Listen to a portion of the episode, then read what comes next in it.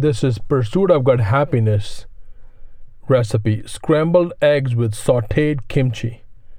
Ingredients 1 cup pre made kimchi, or you can buy from a local grocery store or Asian market, half a cup sesame oil, 1 4 tablespoon tamari sauce, 3 whole eggs or 5 egg whites, 1 4 cup bell peppers, chopped and diced, 1 4 red onion, chopped, 1 tomato, chopped and diced, cilantro leaves to garnish.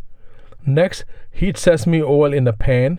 Add kimchi saute until it develops a caramelized finish. Add eggs and scramble till well done. Top with fresh diced vegetables. You may enjoy this with the whole wheat toast and buttermilk or kefir. Remember, kimchi may not be for everyone because of tangy, spicy aftertaste, but for people who love it, they'll love it. Enjoy. Pursuit of Gut Happiness recipe scrambled eggs with sauteed kimchi. Yum. Thank you.